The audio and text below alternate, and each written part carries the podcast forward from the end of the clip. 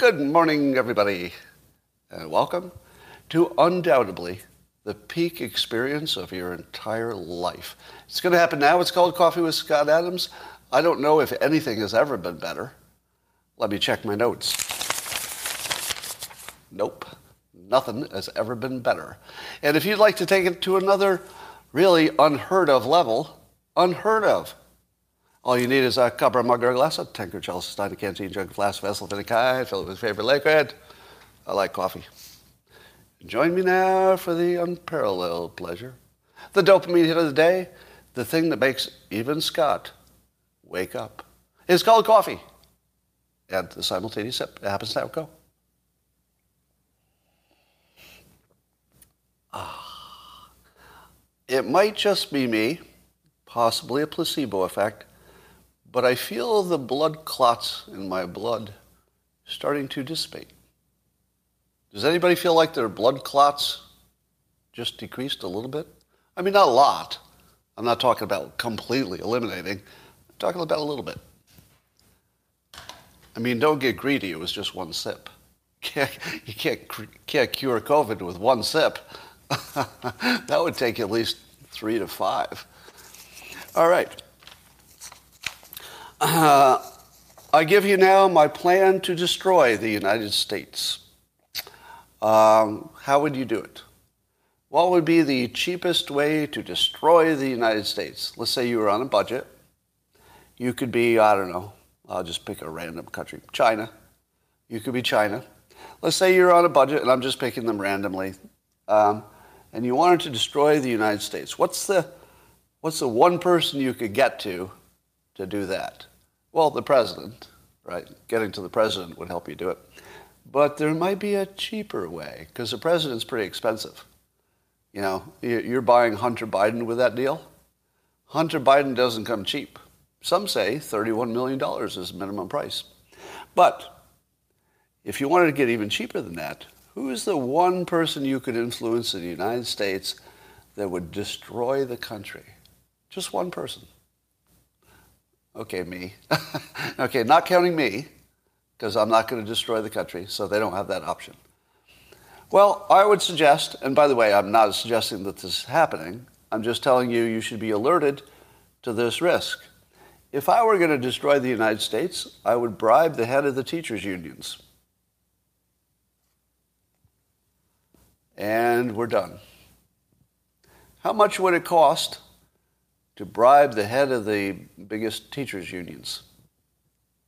Now, I'm not saying they've taken any bribes. I'm not suggesting there's any evidence of anything like that. I'm just saying, hypothetically, what would it cost to totally own the head of uh, the teachers' unions?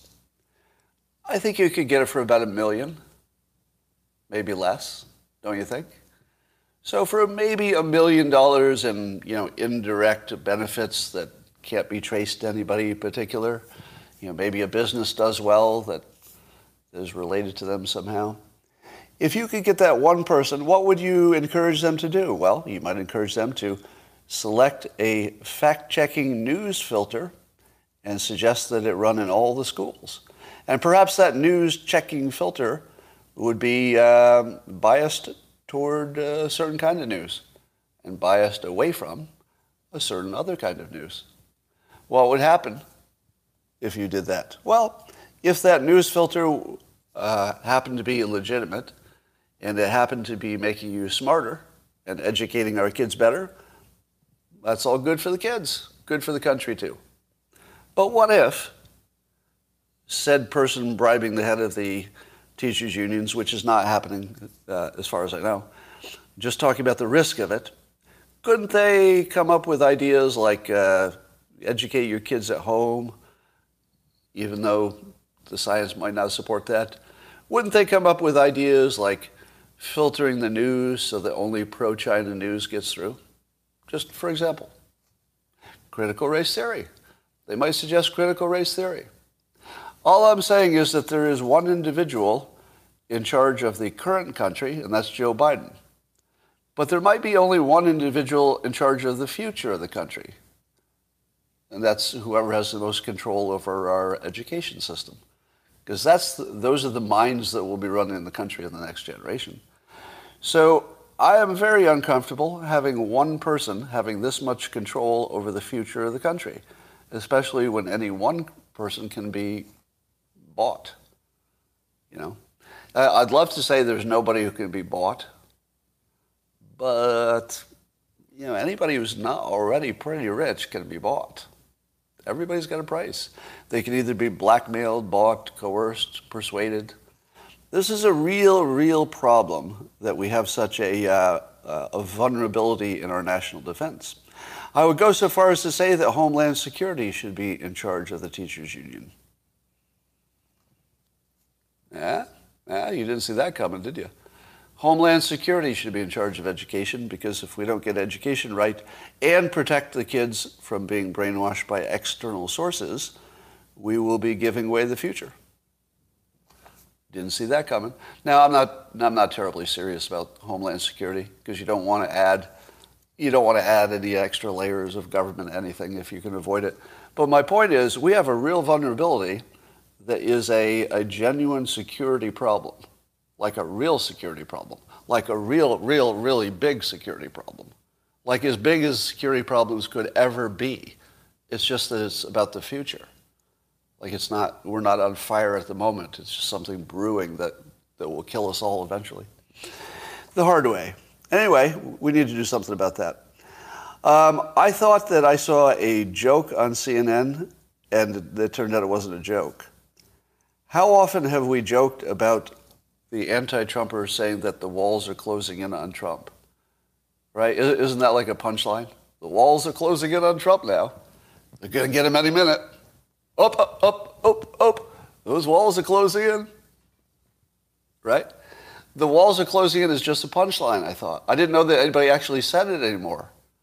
You know, originally they were saying it and repeating each other. But at this point, at this point, I'm really asking, are, are people actually saying that? Well, it turns out Chris Cillizza, or at least the headline, actually said that. and it wasn't a joke. And here's Cillizza's uh, argument that the walls are closing in on Trump's legal problems. Now, here are all the examples. and I've done this before, but it's just head shaking to see how the media creates this narrative. All right? So look at all the examples that they've, they've fit into the narrative. It's the same thing they did with Russia collusion. You, you start with the framework. Oh, there's Russia collusion, you know, roughly ambiguously stated. And if you've got this ambiguous framework of Russia collusion, then anything that involves a Russian is probably going to map to it, right? Confirmation bias is going to do the rest. Uh, something with a Russian phone call. Oh, that probably fits there, right? Uh, Trump uh, once said "niet." Uh, well, that, that's probably there, right? So once the framework is set, your mind just fills in the framework. It's automatic. So CNN has caused this, this framework of Trump legal problems, right? So now you got this ambiguous framework. Yeah, there, there's some kind of legal, financial, tax problem, something. But so everything you see is going to like stick to it, right? So here are the things they threw against that framework. The New York Attorney General um, is, has told us that uh, the Trump, uh, the, the, Trump company, uh, has a number of misleading statements and omissions used to secure loans. So, do you think it's true, first of all, that there are, quote, misleading statements and omissions that were used to secure loans? Well, let me put this in context. How many of you have ever been a banker and it was your job to evaluate loans? Me, me. That was my job for several years. For several years, I worked for a bank, and one of my jobs, I had a number of them, was to be the one who approved loans, business loans. So somebody would propose one, and I'd have to look at it and sign it off. And how often have I ever seen a misleading statement or an omission used in a loan um, application? Do you think I've ever encountered a misleading statement or omission? Uh, how, how, often? Like, what, what would you guess is the percentage of time you encounter a misleading statement or omission. 100% of the time. 100%. So what is, what is the New York Attorney General telling us? That Trump's statement is exactly like every other big statement. In other words, if there's a, a certain level of complication, you always have omissions. You always have misleading statements. Now, is that illegal? Which, which one of those things is illegal? It depends. There's nothing illegal in concept, right? Because misleading is a subjective standard, isn't it? It's hard to say what is misleading. Wait, if it's untrue, that's a standard, right? If you just put something down that's just, you know, you say you made this much money and it's just not the right number, well, that's just untrue. So that's a standard that you could, you could manage to. But how do you manage to misleading? I don't think misleading is a, is a, a legal standard, is it? And if it is, there's going to be a whole lot of judgments in there. And the reason that you hire um, accountants, why do you hire accountants and CPAs to do your taxes if you're a business instead of doing them yourself? Well, one reason is they're complicated. It's hard to do yourself. Do you know what the other reason is? Here's the other reason. If your CPA or accountant makes a misleading statement that they can back up, as in, well, there were two ways to handle this. Uh, both of them were legal. We, we chose this one. How much trouble does the client get in? The client, you know, the person who hired the CPA. How much does the person who hired the CPA, how much trouble do they get in if the person they hired who's a professional does this every day, says, you know, there were two ways to do this. We chose this way. They're both legal. And then the IRS comes back and says, you know, I think you should have chosen the other way. Zero legal risk. There might be, there might be uh, financial risk, meaning there might be a penalty or something. If the IRS says, oh, you know, I see why you did it, but you should have done it this other way, we'll give you a penalty. You don't go to jail for a penalty. You just pay the penalty. F- fairly ordinary. I, am pretty sure that I've had that happen. I, I'm sure at least, I think, yeah, I think at least maybe twice the IRS has said, oh, something wrong here, you owe a penalty. And, you know, I look at it and go, oh, okay, yeah, I owe a penalty. Just pay the penalty. All right, here's another one. Um, there, there's been a document release about all the January 6th stuff that might show that uh, Trump did something bad. What? We're looking for things to find out if there might be something bad? What? Couldn't you say that about literally everything? You know, I don't have any direct information about Joe Biden doing horrible things, but if we could get access to all his documents, I'll bet we'd find something. Yeah, a fishing expedition is not a legal risk per se, except they might find something.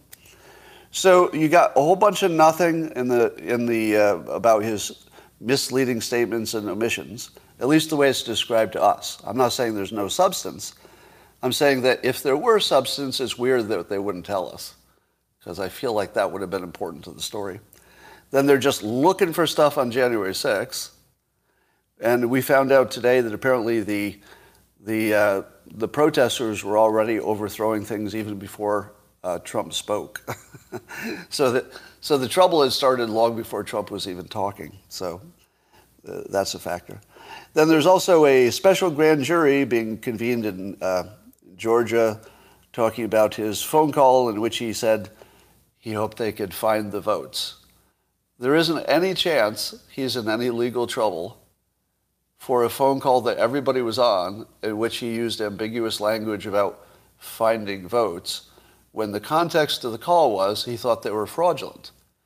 If the context of the call is, I think there was fraud, and you say, I think there's fraud, you should look into it because we'd only need to find X number of votes, clearly the context is not illegal. The context is perfectly clear that he means to find votes that are real that just weren't counted, or vice versa, right? So there's no way that's going to get him in trouble. That's the third thing that's completely empty. And then the, my favorite ones are E. Jean Carroll. Um, she was the one who accused him of rape, and nothing happened to that. But uh, now Trump said uh, that she's not his type. It didn't happen because, in part, because she's not his type. And now she's suing him for some kind of defamation for saying she's not his type or something. Could anything be less than that? Can you think of anything that would be less of a legal risk than that? even, even if everything went wrong, you just pay some money, right? This one has no risk other than, all right, here's some money, make it go away. And, and even then, this is clearly not any kind of defamation. Uh, I'm, no, I'm no lawyer. I'm no lawyer, but I feel confident in saying this is not going to be a problem. And then there's his sister, Mary Trump, who is suing him for uh, alleged fraud on their estate however many decades ago when, when they all inherited. Uh, do you think that's going to turn into anything? I doubt it. A lot of time has gone by, and I would imagine the entire family uh, is on the other side, and I imagine there were lawyers involved, so they probably did everything as legal as anything could be done. Somebody says it's his niece. Oh, he's a niece. I'm sorry. Mary's a niece.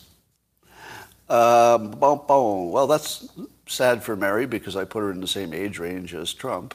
So sorry, Mary. Sued for defamation. Anyway, so do you see any part of this that sounds like the walls are closing in on Trump? I mean, really? Seriously. Does any of this look like he has any legal risk to speak of? Not really. Know, I mean, I suppose a fishing expedition could come up with something, but I'm not expecting it. All right, here's the funniest marital problem story of the day. So you know that RFK Jr., he's an anti-vax kind of guy, and uh, he's married to Cheryl Hines, actress Cheryl Hines. You know her from Curb Your Enthusiasm and other stuff. And so RFK Jr. made this, uh, uh, let's say, ill-advised comparison of, of uh, vaccinations to uh, Nazi Germany uh, at least the mandates, the mandates anyway. Uh, and Cheryl Hines, who works in Hollywood, and if you work in Hollywood, one thing you don't want to do is uh, uh, disrespect the Holocaust. I'm just saying that's not a good career move if you're a Hollywood actor or actress. And uh, so Cheryl Hines did something I've never, I've never seen any spouse do before, but it's hilarious. I've never seen anybody come out harder against their own spouse. So uh, the, the offending comment was something about Anne Frank, right? So details don't matter. So RFK made an Anne Frank reference about uh, vaccine mandates. And so Hines, uh, Hines said, My husband's reference to Anne Frank at a mandate rally in D.C. was reprehensible and insensitive. What? Are you really married? are you two are you two actually married? What? Now, I always appreciate people speaking their mind. And it, and it certainly doesn't surprise me when, you know, spouses have disagreements on political stuff and stuff. But how do you stay married after that? Would you stay married to somebody who called you reprehensible in public, in a public statement?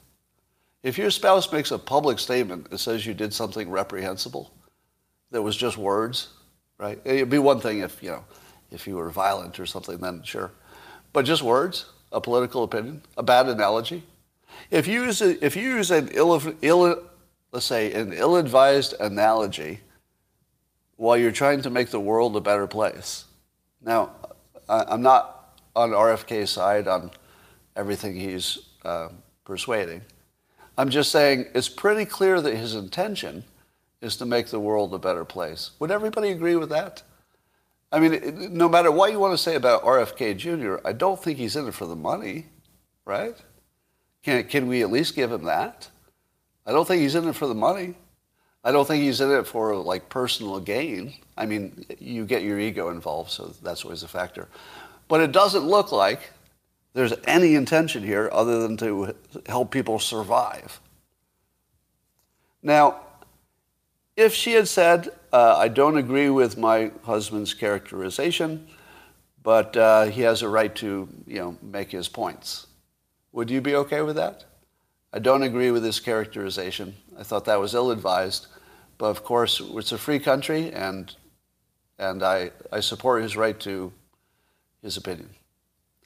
Now, that's how you stay married. But if you go in public and say that your husband said something reprehensible and insensitive, I think you've just signaled to the world you're not planning to stick around. Right? I think she just told us she's not sticking around.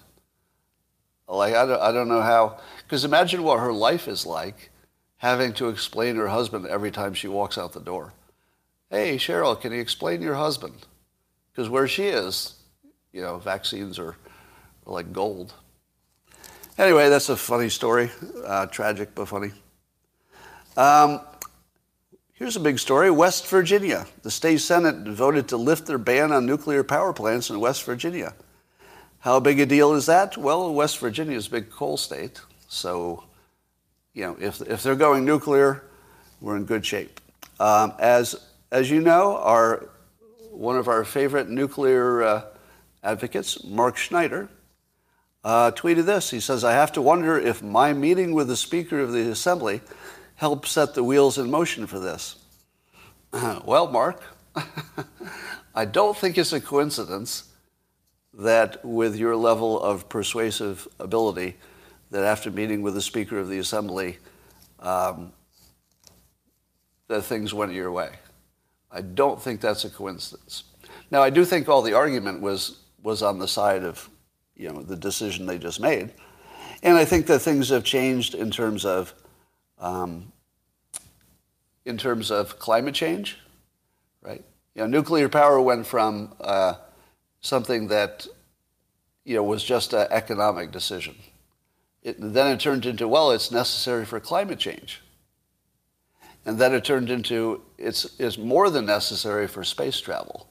Because if you need to dominate space, you have to be a nuclear nation, because everything in space is going to be nuclear powered, we expect. So if you don't have a really good domestic nuclear program, you can't have a good space program. And if you don't have a good space program, you basically are giving up because you're going to lose everything if you can't control space. So, you know, when you when you see that uh, things are going in that direction, it's partly because the environment served up the opportunity, but even more than that, it's because people learn to essentialize the argument.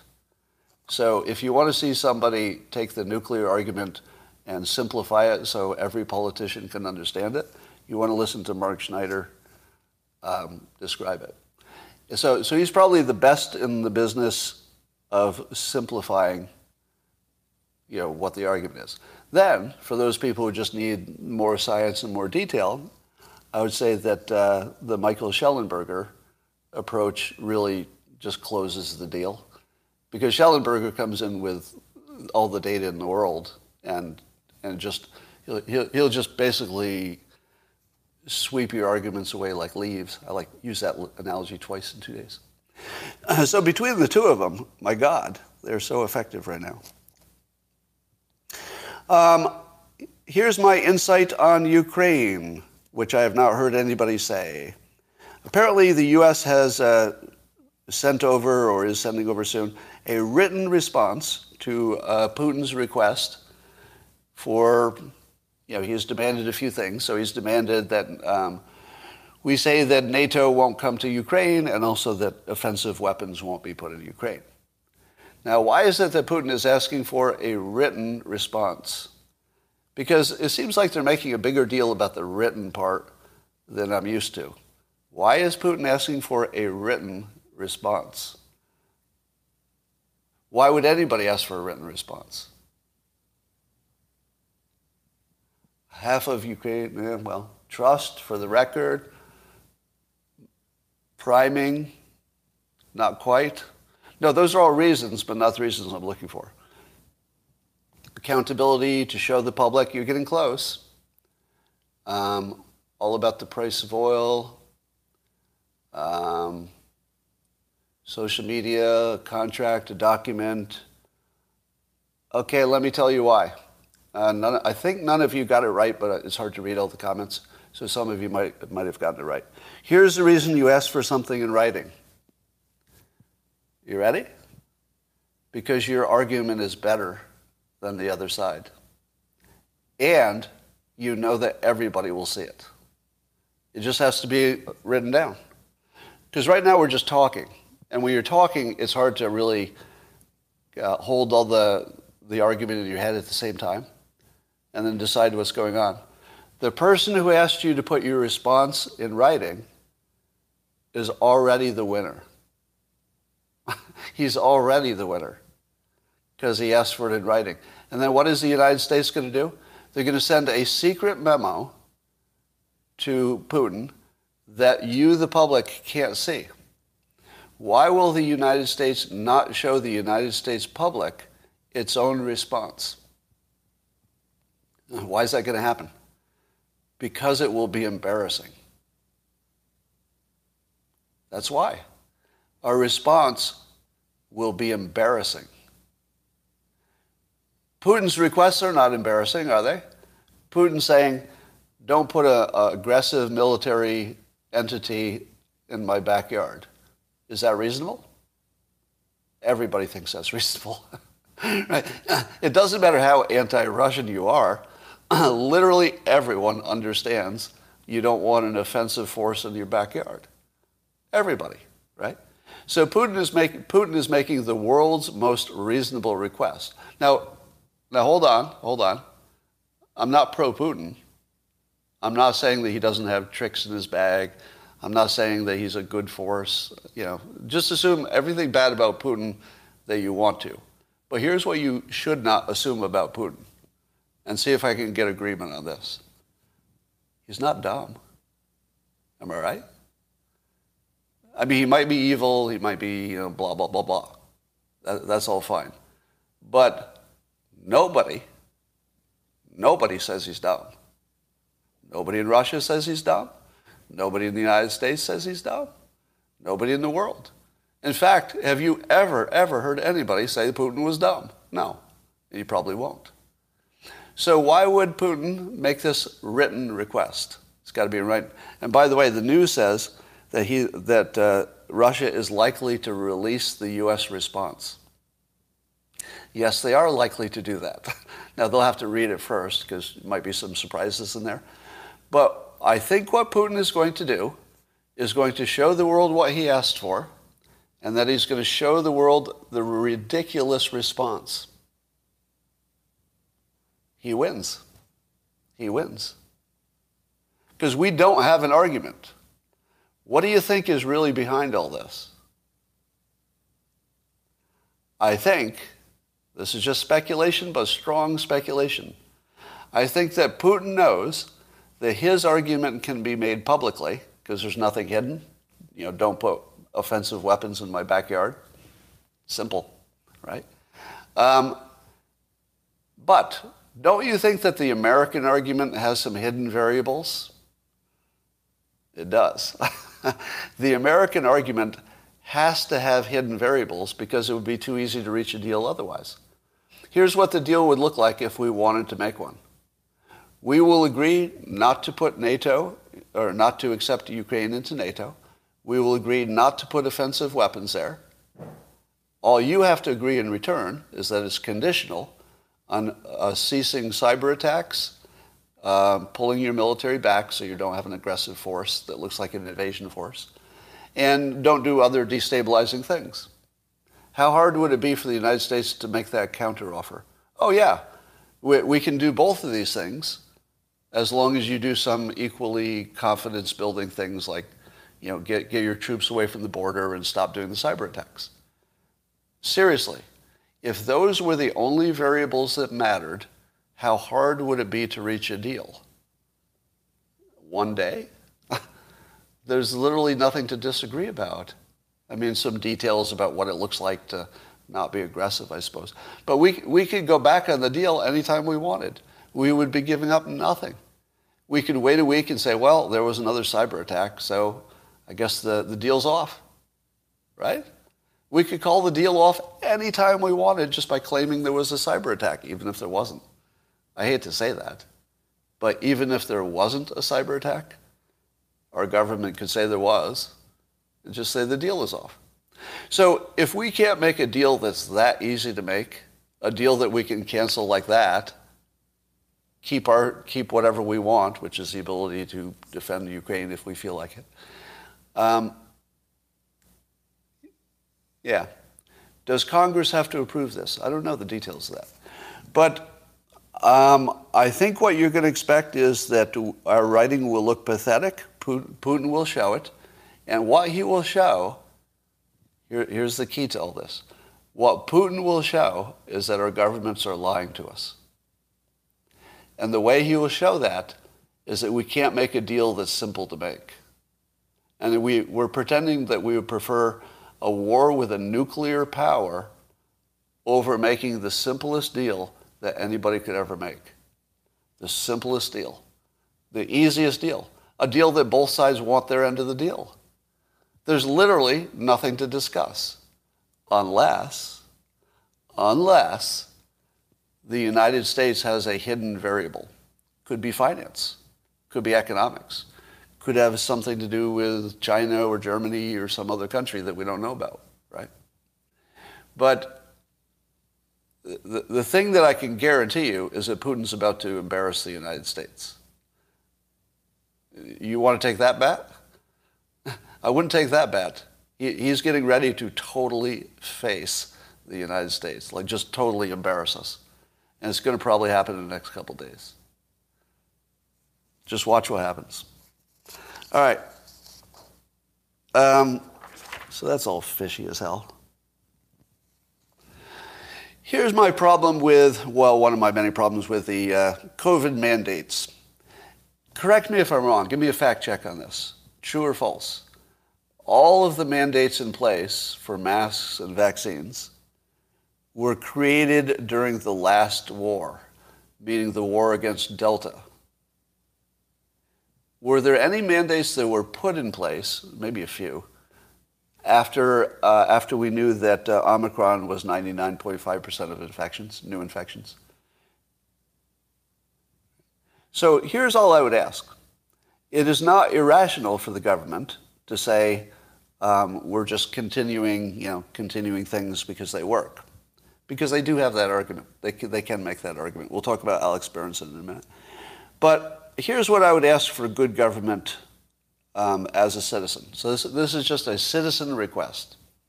So as a citizen of the United States, I assert the following um, preference. That because we're in a new war, our government needs to make a new argument. The government needs to start from scratch and say, imagine there were no mandates. Would we put them in place? Because that's the problem with the thinking right now. Right now, we've drifted into where we are, and we've gone from one kind of war to a completely different war. Omicron's just a whole different war. Our government doesn't necessarily need to change what it's doing. This is an important point. I'm not saying that I'm so smart that, I, that you need to change what you're doing. I'm telling you that you need to renew your argument as if you had never made one, because it's a new war you, you don't get to slide us from war to war under some continuation theory. Am I right? If you start a war with Albonia and the United States public is in favor of it, that did not give you authority to start war with another country. If we approve, if we approve, let's say by our actions, not necessarily by a vote, but if, but if the public approves by public opinion a war against Albonia, that is all we've approved. We did not approve war. right? Nobody approved war. We approved war against Albonia. You need to ask us, in, in, essence, I mean, not in an emergency situation, but over time, you need to ask the public, are you okay with a second war? And if not, we need to get the hell out of there. This Omicron war is a different war. It's a different country. It's different weapons. It's different problem. It's different everything. Right? Uh, it's enough of a different problem. All I ask is that the, the government give us this mental experiment. If there were no mandates today, and the only problem we had was our current problem with Omicron, would they tell us to have mandates? If they say yes, then at least they made the argument, and I think that's a responsibility. You could agree or disagree. But without the argument, there's no argument being made. So I think this is a gigantic failing of leadership. You need to remake this argument. It's just convenient that they don't have to. We shouldn't let them off the hook. Remake the argument from scratch. All right. Um, Germany is uh, noodling with the idea of having compulsory vaccinations. Well, do you think that's going to happen? Do you think that the German public, or actually the politicians, will approve a law to have compulsory vaccinations in Germany? Here's why I predict that that will not happen.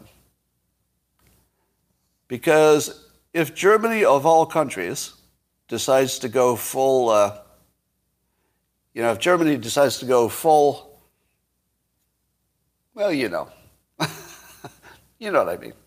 I don't, I don't have to finish the sentence, right? You never want to go full, you know, H word. Um, and in my view, uh, Germany just can't do it. I, I don't think they can do it. No matter what you think about the compliance of the German public, you know, if you're thinking historically, how did they ever agree to that? And how did they ever agree to that? Well, first of all, we're probably totally misinformed about what they did and did not agree about in the public. But secondly, the, the weight of the Holocaust is just hangs over Germany to, the, to an extent that I don't think they can, their brand can't handle this. Do you know what I mean? Their brand can't handle it. Uh, you, you're saying that Austria already did? No, Germany's a different. I think Germany is a different deal. So that's my prediction. I could be wrong. I could definitely be wrong about that, but I'm going to put that prediction in. Meanwhile, the Netherlands has reopened all sectors of society, and they said, quote, living even longer with many restrictive measures would damage our health and society, health minister says. Uh, and yet another domino has lined up. Now, what is it that's happening in the Netherlands that's so different than what's happening in other Western countries? Can't be that different, right? Is the Netherlands basically just going to be Florida now? It, it can't be that risky. Um, so that dominoes might be lining up for February 1st. We'll see. The, uh, I asked yesterday, why don't we have a uh, vitamin D test that would give you an exclusion or a, or a passport? Because we know that people have high vitamin D almost rarely have, you know, critical problems with COVID. Um, and so I was asking, you know, why don't we have a vitamin test, vitamin D test exclusion if you wanted to not take the vaccination, for example? And uh, then I wondered if there are vitamin D tests you can take at home. So I Googled it, and it turns out there are a whole bunch of home tests for vitamin D. Did you know that? But don't buy one unless you look at the reviews, because the reviews are pretty sketchy. Uh, I won't name names, but, but at least one of them, people were, um, there were a number of cases where people got, they tested it with the home kit. I won't mention the brand. But then they had a reason to get it tested professionally, an unrelated reason. And when they, when they compared the professional test to that home test, they weren't even close. Like one was you're way below and one was you're fine. I mean, they're not even close. So I don't know if people maybe took the test wrong or maybe there's some errors in the test or how accurate they are. But I don't think you could trust that they necessarily are accurate. Yeah. So, and yeah, it's, it's both expensive. It's like a hundred bucks. Um, and I, I, don't, I don't think I would necessarily believe it. All right, here's something interesting from Fox. Bret Baier is reporting. If you're not familiar with Bret Baier, uh, don't lump him in with anybody else on Fox, okay? So, in order to listen to this story and, and judge it effectively, just know that Bret Baier is not an opinion person, he's a news person highly respected. So, if he gives you the news, you can be sure that he's not spinning it you know, everybody could have a mistake, but um, he, he's a straight shooter. So you need to know that, even uh, for this context. So here's some of the things he's reporting. Uh, Fauci was told on January 27th in 2020 uh, that his NIAID, I guess that's some group he had control over or was involved with, had been indirectly funding the Wuhan lab through the EcoHealth, a US-based scientific nonprofit. So on January 27th, Fauci already knew that money he had some say about had indirectly gotten to the lab. Now, how would you feel about Fauci if he told you that directly? Oh, yes, we funded something called EcoHealth, and it does look like they in turn funded some work at the Wuhan lab. But we didn't, you know, we didn't know that that was going to happen. Wouldn't you feel really different about him? I feel like his denial was so weaselish, as in, no, no, we didn't fund the lab. We only funded the entity that funded the lab. Doesn't it feel like he just acted like a criminal? Because if I heard this story, you know, let's say it happened to me. Let's say I was Fauci. I don't know why I wouldn't just tell you. If I just said, you know, this is one of the risks of funding. You can give the funding to one entity, but once they have the money, you don't have full control of what happens to it after that point. This was definitely something we wish hadn't happened.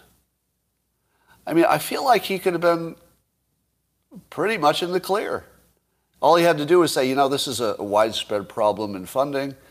You know, you, you make your best you make your best judgment, but then you don't always know where it's going to end up. That's true. And in this case, that might have been a problem. If he had just said that, I would have been fine with it. Would you? would you have been fine with that? I mean, you, we all would have said you should have checked you should have checked harder, but you would have kind of understood that that's not an easily checkable thing. Right? Yeah, you, you could still be mad at him, but it wouldn't feel the same. It would feel completely different. Um, so, you know, I could, I could forgive a mistake, especially one like that where there's an indirect thing that maybe you didn't see coming. But the lying, or the weaseling, I guess, it wouldn't be lying so much as weaseling, is, is tough to take. All right. Then also, in the Brett, Bret Baier reporting, on January 31st, a few days later, Dr. Kristian uh, Andersen, a noted virologist at the Scripps Lab, privately told Fauci that after talking to his other experts, uh, he said that the virus looked possibly engineered. And the quote, genome is inconsistent with expectations from evolutionary theory um, and needed to be looked into, blah, blah.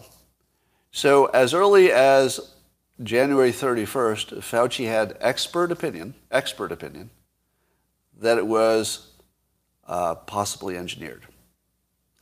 And I think more than possibly, as in looks engineered, right? Which is not confirmed. I think rather than saying possibly engineered, maybe it would, it would have been closer to say it looks engineered because it has things which are inconsistent with evolutionary theory, which is different from saying it is. It just it looks like it. Um, hours later, according to the same reporting, Fauci hastily organized a call with dozens of worldwide virologists. Uh, blah, blah, blah, blah.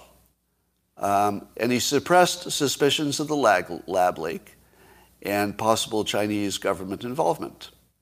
And then in the meeting that was hastily called later, uh, the then National Institute of Health director, Francis Collins, um, was concerned that, quote, science and international harmony could be harmed and accusations of China's involvement could distract top researchers.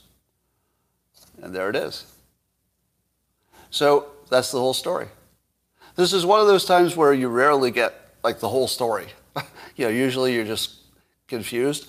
But I think this Bret Baier reporting, I feel as if that's the whole story. Like it's all explained there. Now, you could criticize their decisions, and, and I have, but is it, is it crazy? Is it crazy for Francis Collins to have thought, remember, this is the beginning of the pandemic, and what mattered most in the beginning of the pandemic is that we save lives. I mean, that was number one, right? Number, number one wasn't, um, you know, uh, get back at China or something. So I'm not sure he made the wrong decision. I hate it. I hate it. Don't you? when you hear this, don't you hate that Francis Collins said, let's leave that out of this for now because we don't want to get China angry? I hate that. I mean, I hate it. I hate it. I hate it. I hate it. But was it irresponsible? Not necessarily. I hate it, but it wasn't necessarily irresponsible. I might have played it differently. You might have played it differently, and I might have liked that better. But he did have a reason. He did have a reason. You know what I mean? So I have a different opinion about people who can offer a reason, like, like we're not offering a reason with Ukraine, right? That's the problem. The problem isn't that I disagree with the reason. It's like you haven't given us a reason. How about offering a reason? So um, I hate it, but uh, he did have a reason. All right. So I feel like we know the whole story there. Uh, Fauci's money did get to the lab. They did have a suspicion about it early on. Um, there, that's the whole timeline. I, I feel like this is one of the. I feel like this is a mystery solved. Do you? I, I feel like we're done with that question. That feels like the whole thing just was laid out. That they they did suppress some information because it wasn't confirmed, which is actually a pretty good reason. Pretty good reason if it's not confirmed. All right. Uh, Rasmussen has a poll that says if Russia attacked Ukraine, should U.S. combat troops be sent to help defend Ukraine? 31% said yes. What? What? Hold on, it gets worse. 36% said no. 33% said not sure. If you add the not sures to the yeses, 64% of respondents could not give a firm no to putting troops on the ground in Ukraine. What? Now, this 33% are the people not sure. How hard would it be to make them sure? As soon as we, as soon as the president, any president, says we're going to war, what happens to the undecideds? They become decided pretty quickly. This 33%, when you compare it to the 31% who are already apparently at a yes, you could easily get a majority. You can imagine that in one week, let's say something happened, you know, and uh, it could be a false flag attack, something. the, the public is literally primed for war. The American public is primed for war. They're ready to be convinced. oh my God. They're ready to be convinced. It's just like, yeah, talk me into it. I'm open to it. Oh my God. Oh my God. And, you know, my best interpretation of this is that Americans are just warlike. I think we're just a warlike people. I mean, that's not a big surprise. But when you see it in numbers, this is just shocking that we would be so open to the possibility of sending our young people to die for nothing. for nothing. Wow. Wow. That one blew my mind. Um, wow. So uh, Rasmussen also asked uh, people to rate Biden's handling of Russia. 30% said it was uh, either excellent or good, and 50% said it's poor. So at the same time that 50% say Biden is handling the Russia situation poorly, a third of the public is willing to go to war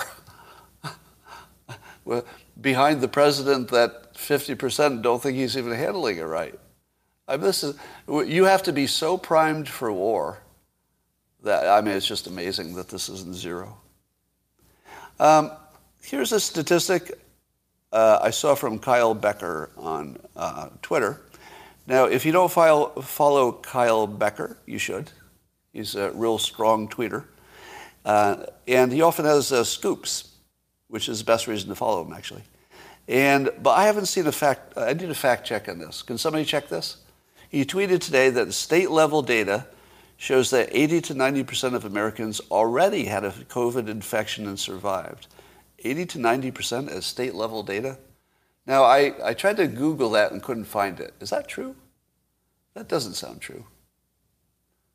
Uh, does anybody have a link that would support that claim that 80 to 90% of Americans already had a COVID infection? That doesn't sound true.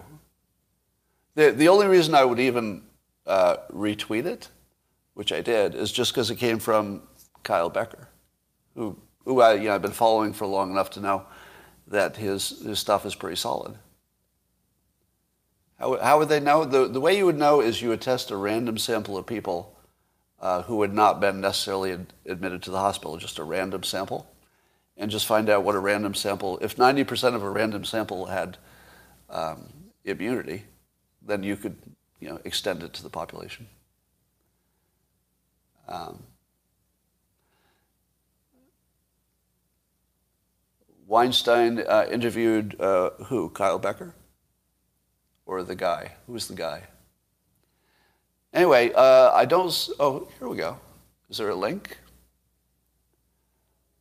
All right, somebody just gave me a link. Let me just open this and see what it says. Okay, that link is bad link. Here's another one. Uh, one in three. In August, it was one in three. All right. Well, if you see if you see a link to that, send it to me, because if that were true, then I mean that would tell us something. All right, Alex Berenson making some news. As you know, Alex Berenson's sort of a anti-COVID vaccination guy, anti-mandate guy. And he got kicked off of Twitter for allegedly saying things that weren't medically true. He would argue that case, I'm sure. But he was on uh, Tucker, and he was, uh, he also has a Substack article I'll talk about in a minute. But here's his statement that got a lot of press. He said, the mRNA uh, COVID vaccines need to be withdrawn from the market. Wow, that's a pretty strong statement. He says, this Alex Berenson says, no one should get them. No one should get boosted. No one should get double boosted. They are a dangerous and ineffective product at this point. My only problem with that statement is that all the data says the opposite. Now, when I say all the data says the opposite, what I mean is all the data I've seen. I haven't seen any data that says that the vaccinations don't work against Omicron. Have you? Yeah, somebody says all the data says it's effective, 100% of it. Anything that you think says is ineffective against Omicron, uh, you're looking at just fake data or reading wrong or mis- misinterpreting it or something. So we'll get into the actual details of that. But uh, just know that uh, there's nobody who's good at data who thinks that's true.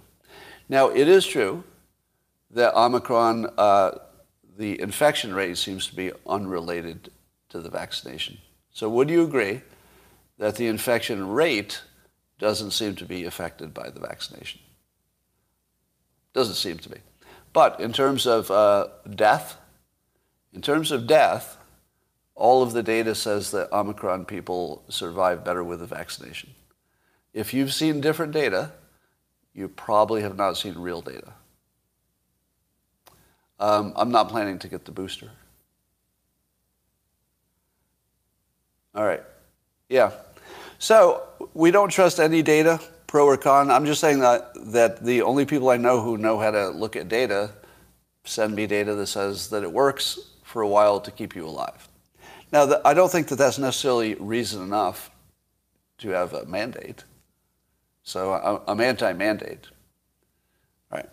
So um, I would argue that everyone who believes Eric Berenson when he says that uh, we know that the vaccinations do not work against Omicron, that is 100% false according to 100% of the data. That, that's my statement.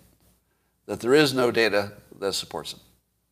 And in fact, when he makes the claim, he doesn't show any data, which should be a tell right there. So look at, look at my tweet. If you want to see uh, the counter arguments, look at my tweet um, t- today about his statements. You'll see in the comments the fact checks, just rip him apart, and you can make your own judgment. Now, here's the problem with the Alex Berenson um, trap. Alex Berenson is now so identified with saying that the vaccines are, are going to make it worse, not better, that he wouldn't be able to see anything that said the opposite. Because that's how our minds are wired. And it has nothing to do with Alex himself. If you put any person in the situation he's in, they would become cognitively blind to any data that didn't agree with them. Because there's too much, they've got too much invested in this, in this point of view. So, however credible he was toward the beginning, your assumption of his credibility should now be dialed down to zero, even if he's right. Even if he's right. Does that make sense to you? That even if he's right, your assumption of his credibility should be dialed back to zero because he's now put himself in a position where he can't tell you the truth. He can't. Well, no, I'm sorry. That's a, that is incorrect. He could tell you the truth if it coincidentally was what he believed to be true. If it's the other way, if, if the data started showing that everything he said was wrong, he couldn't tell you that. Nobody could. Nobody in his, nobody in his situation could possibly change their mind. It's just too hard. You know, we're, we're, we're humans, we're not robots. You put a human in that situation, and he's going to turn into Alex Berenson every time. Right? So, whether or not Alex Berenson is correct or incorrect, your opinion of his credibility at this point, which is different from the beginning, at the beginning, I think you should listen to everybody. But at this point, he cannot be considered credible. Do you know who else I'd put in that same category? Dr. Malone and Dr. McCullough. Same problem. Now, they, they have at least expert credentials, so that's better. But at this point, they would all be cognitively blind to any data that disproves their, their point of view. So you should listen to all their arguments and definitely look at any links that they show, but also look at the counter argument. So who is credible? That is exactly the right question. Who is credible is anybody who can change their mind. And anybody who's smart enough to look at the data. So um, uh, somebody said Dr. Drew as, as an example. I would say Dr. Drew would be a perfect example of someone who has a track record of being able to look at the data and say, oh, the data changed, so I changed my mind. Right? Now, I can do it, but you shouldn't take me as credible because I probably have too much stake in it. All right? So I'm not sure you should take me as credible. But I am a person who can change my mind based on the data. Bill Maher is a person who can change his mind based on the data, but I wouldn't take him as credible because he's an entertainer, he's not a doctor, same as me. So you do have a real problem. But I would say at the minimum, the minimum is you got to find somebody who is capable of changing their mind. somebody who isn't so invested in their point of view that they can't say, whoops, I guess I killed a bunch of people with my bad advice. All right. So here's some things that uh, Alex Berenson says, and you can decide if they're true. He says, number one, now keep in mind, I'm not saying any of this is true. This is Alex Berenson, so we're just judging his credibility, right? Number one, both the within country and between country data show that people who are vaccinated but not boosted are at higher risk of Omicron infection than the unvaccinated. He says anyone who says otherwise is lying. I say otherwise. I say otherwise. So according to, uh, to him, I would be lying. Uh, I believe there is zero data to back up that point, and he doesn't offer any. If you're going to make a point that is clear, you kind of need to show your work there, don't you? Don't you need a link? Don't you need to show a study? Something? All right. So some of you think that that's accurate, right? Some, some of you think it's accurate that uh, the data shows that the vaccinated are at higher risk of Omicron than the unvaccinated. I don't have to do a bit of research to know that's not true. I don't have to do any. I, am going to say with no research whatsoever, that's not true. That's not true. And, you know, I'm sure it wouldn't take you more than a minute to find the debunk on that. So I would consider that ridiculous on face value. Let me ask you, what are the odds that the vaccination makes Omicron worse? But the boosters make it better. So he's saying that if you get the vaccination, it makes it worse. But if you get the vaccination plus the booster, it makes it better. Really? Does that make sense to you? I mean, maybe. I suppose anything's possible. Yeah, I know the ADE and blah, blah, blah. But uh, there, there's no evidence for that, at least available to the public. Number two, uh, he says, thus, based on his first point, thus vaccines will actually make hospitalization or death from Omicron more likely. Now let's take Israel as an example. As you know, Israel is super vaccinated and boosted. They're vaccinated and boosted, and their hospitalizations going through the roof, correct? And their number of infections going through the roof, correct? Well, that's what Omicron does. So everybody's infection rates are going through the roof. So Israel would be similar. Um, what is their death rate? Well, fortunately, their death rate is still under control because they're so vaccinated. and apparently that works. Um, Scott is confused and jab biased. All right, you fucking idiot, Andrew. We're going to get rid of you for being uh, a completely unwoke fucking idiot who just wants to imagine you can read my mind incorrectly. Goodbye. You are banned for eternity. Um, and we have no way of knowing how things. Uh, blah, blah. Number three, it is unclear whether the vaccines interfere with the development of long-term post-infection immunity in people who are infected. Uh, anyone who says otherwise is lying. Well, almost everything is unclear. It's, it's easy to make a case that things are unclear. I guess that's always true. But it's not true that the opposite is true. Um, he says it is clear that a third vaccine dose temporarily reduces the risk of serious illness. So he admits that boosting temporarily reduces Omicron deaths, but it is unclear how long that protection will last. That's not a point. if it lasts long enough to get through the hospitalization surge, that's all we needed. Um, blah, blah, blah. And, and he's saying it's unclear whether boosters will make you more or less vulnerable. Well, it might be unclear in the sense that it hasn't been tested like most things have not been tested. But um, I would say that uh, his take on this is so obviously um, based on, let's say, where he's at in life at this point, that uh, Scott is fake news on this. LOL. Let me let me uh, let me make a challenge for you. Okay. Some of you believe that there's evidence proving that Alex Berenson is correct in these assertions. Send me a link.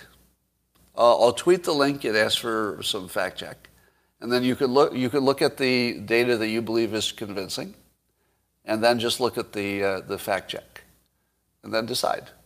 If you can look at the data and also look at the fact check, and still believe the data uh, tells you, you know, clearly that these risks are what Alex Berenson says, let me know. So, so let, me, let me tell you that I'm completely open to the argument. I'm completely open to the argument. Because remember, the argument is about Omicron. I don't have a vested, uh, so I don't have a stake in the ground on Omicron and vaccinations. Can somebody give me a uh, confirmation on that? those of you who have watched me long enough, would you say it's true or not true that Scott, well, let me ask it in a better, better way. Uh, just confirm that what I'm saying is true, that I don't have any opinion out about vaccinations and Omicron. I've simply told you what data I've seen. Right? So I have not told you to get vaccinated. I've not told you to get a mandate. I've not told you what to do or any recommendation whatsoever. So if it turned out that Alex was right on the Omicron part of it, and that uh, against my common sense and everything I think I know, if I were surprised, and if, and I think this is deeply unlikely, that the boosters or the, that the vaccinations made it worse for Omicron, if that turned out to be right, I think I could easily say that. Would do you think so? Do you think if the data let, us say the data started to really show that that were the case, do you think I'd have a problem saying that in public? I'm actually curious because I don't know if you think I could. I think that that would not be, in my opinion, that would not conflict with anything I had already said. And therefore, I should not have any obstacle to do it. Because remember, what I like to do here, more than, more than anything really, what I like to do in these live streams, is to show how we've all been fooled. So if I could show you a perfect example of how I had been fooled, especially since you've seen all my thinking on it, if I could be that fooled, I'd really like to know that. And I would love to tell you. I would, I would absolutely love to tell you how wrong I was. I would find enjoyment in that. And it would be useful because then maybe you'd learn how to avoid it next time. So my stake in the ground is that being wrong actually works for me, right? Because it makes us smarter. We can do better things. We can live longer, all that stuff. So um, my reputation does not require that vaccines work or not work. My reputation doesn't require that. Uh, Scott, explain your vaccine plus booster worked for you in all caps. I'm just going to block you for asking that in all caps. Big Bird, see ya. Uh, it, the question didn't make sense, but you shouted it at me, so oops. So I'm going to remove you. Um, you're still shouting? All right. Good, you're gone. Um, I should go on Timcast. Oh, um, I forgot to say that the, uh, the Israel infection rate is also coinciding with a mass increase in testing. So anybody who's doing a lot more testing is going to have a, lot more vaccine, a lot more infections. Oops. Uh, I might have to run like really soon. Hold on a second. I'm going to see if I'm going to be driving. Oh shit, I am. Got to run. Bye for now.